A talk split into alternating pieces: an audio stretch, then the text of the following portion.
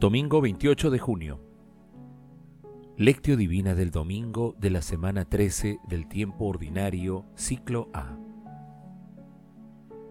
El que dé de beber, aunque sea un vaso de agua fresca, a uno de estos pequeños, solo porque es mi discípulo, en verdad les digo que no quedará sin recompensa. Mateo capítulo 10, versículo 42. Oración inicial. Santo Espíritu de Dios, amor del Padre y del Hijo, ilumínanos con tus dones para que podamos comprender los tesoros de la sabiduría que Jesús nos quiera revelar en este día. Otórganos la gracia para meditar los misterios de la palabra y revélanos sus más íntimos secretos. Madre Santísima, intercede ante la Santísima Trinidad por nuestra petición. Ave María Purísima, sin pecado concebida. Lectura del Santo Evangelio según San Mateo, capítulo 10, versículo del 37 al 42. En aquel tiempo dijo Jesús a sus apóstoles, El que ama a su padre o a su madre más que a mí, no es digno de mí. El que ama a su hijo o a su hija más que a mí, no es digno de mí.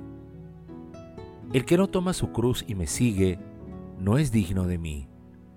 El que trate de salvar su vida, la perderá, y el que pierda su vida por mí, la encontrará. El que los recibe a ustedes, me recibe a mí. Y el que me recibe a mí, recibe al que me ha enviado. El que recibe a un profeta porque es profeta, tendrá recompensa de profeta. El que recibe a un justo porque es justo, tendrá recompensa de justo. El que dé de beber, aunque sea un vaso de agua fresca, a uno de estos pequeños, solo porque es mi discípulo, en verdad les digo que no quedará sin recompensa. Palabra del Señor. Gloria a ti, Señor Jesús. El pasaje de hoy es la parte final del discurso de Jesús sobre la misión apostólica ubicado en el capítulo 10 del Evangelio de San Mateo.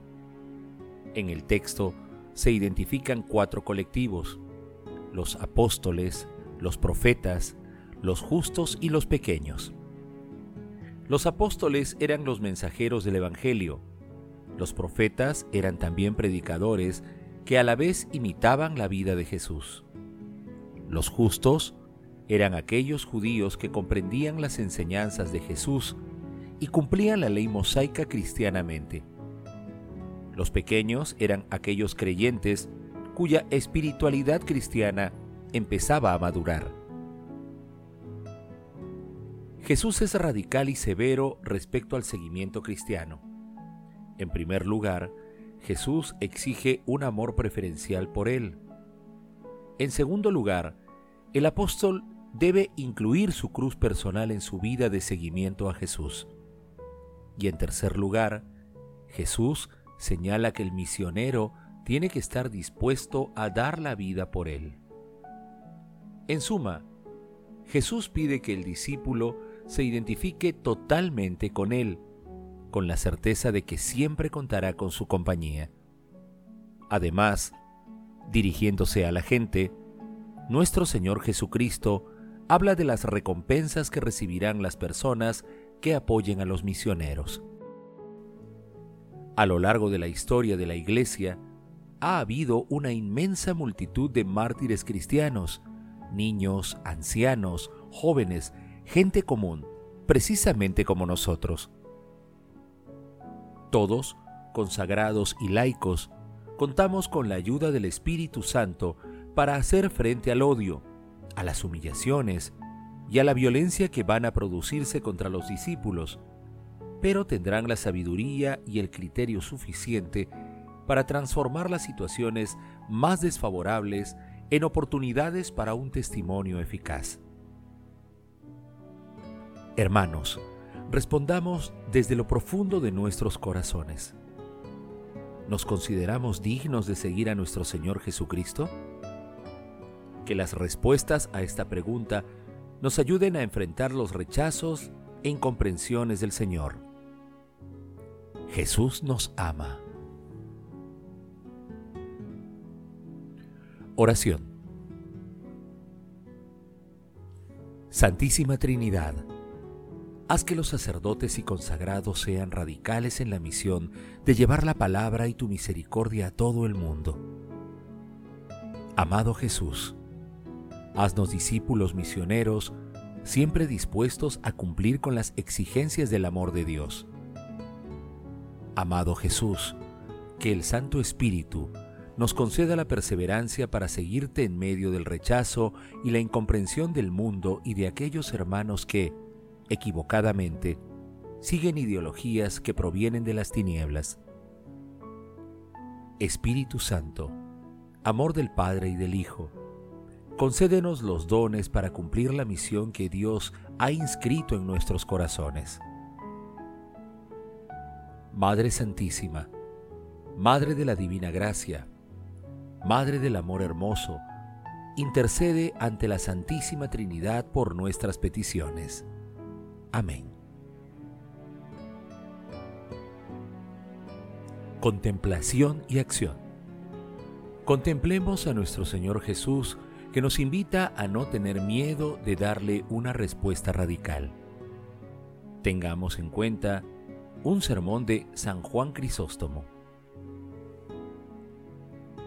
Yo era un extranjero, dice Cristo, y me acogisteis, y más aún, cada vez que lo habéis hecho a uno de estos pequeños, a mí me lo habéis hecho. Puesto que se trata de un creyente y de un hermano, aunque se trate del más pequeño, es Cristo quien entra con él. Abre tu casa, recíbelo. El que recibe a un profeta por ser profeta, recibirá una recompensa de profeta. Estos son los sentimientos que se deben tener al recibir a un huésped. La complacencia, el gozo, la generosidad. El huésped es siempre tímido y vergonzoso. Si su anfitrión no lo recibe con gozo, se retira sintiéndose menospreciado, porque es peor ser recibido medianamente que no ser recibido.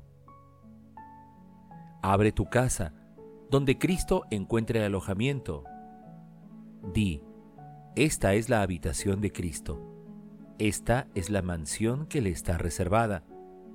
Aunque sea muy sencilla, no la va a desdeñar. Cristo está desnudo, es extranjero, no le hace falta más que un techo. Por lo menos dale esto, no seas cruel e inhumano. Tú que muestras tanto deseo por los bienes materiales, no te quedes frío ante las riquezas del Espíritu. Para tu medio de transporte tienes un local y no tendrás ninguno para Cristo vagabundo. Abraham recibió a los huéspedes allí donde él vivía. Su mujer los trató como si fuera la sirvienta y ellos los amos. Ninguno de los dos sabía que recibían a Cristo que acogían a ángeles. Si lo hubieran sabido, se habrían despojado de todo. Nosotros, que sabemos reconocer a Cristo, mostremos aún más solicitud que ellos, que creían recibir solo a unos hombres. Hermanos, pidamos al Espíritu Santo la fuerza para tomar la decisión de seguir a Jesús en medio de todas las amenazas de las que somos objeto glorifiquemos a la Santísima Trinidad con nuestras vidas. Oración final. Gracias Señor Jesús por tu palabra de vida eterna.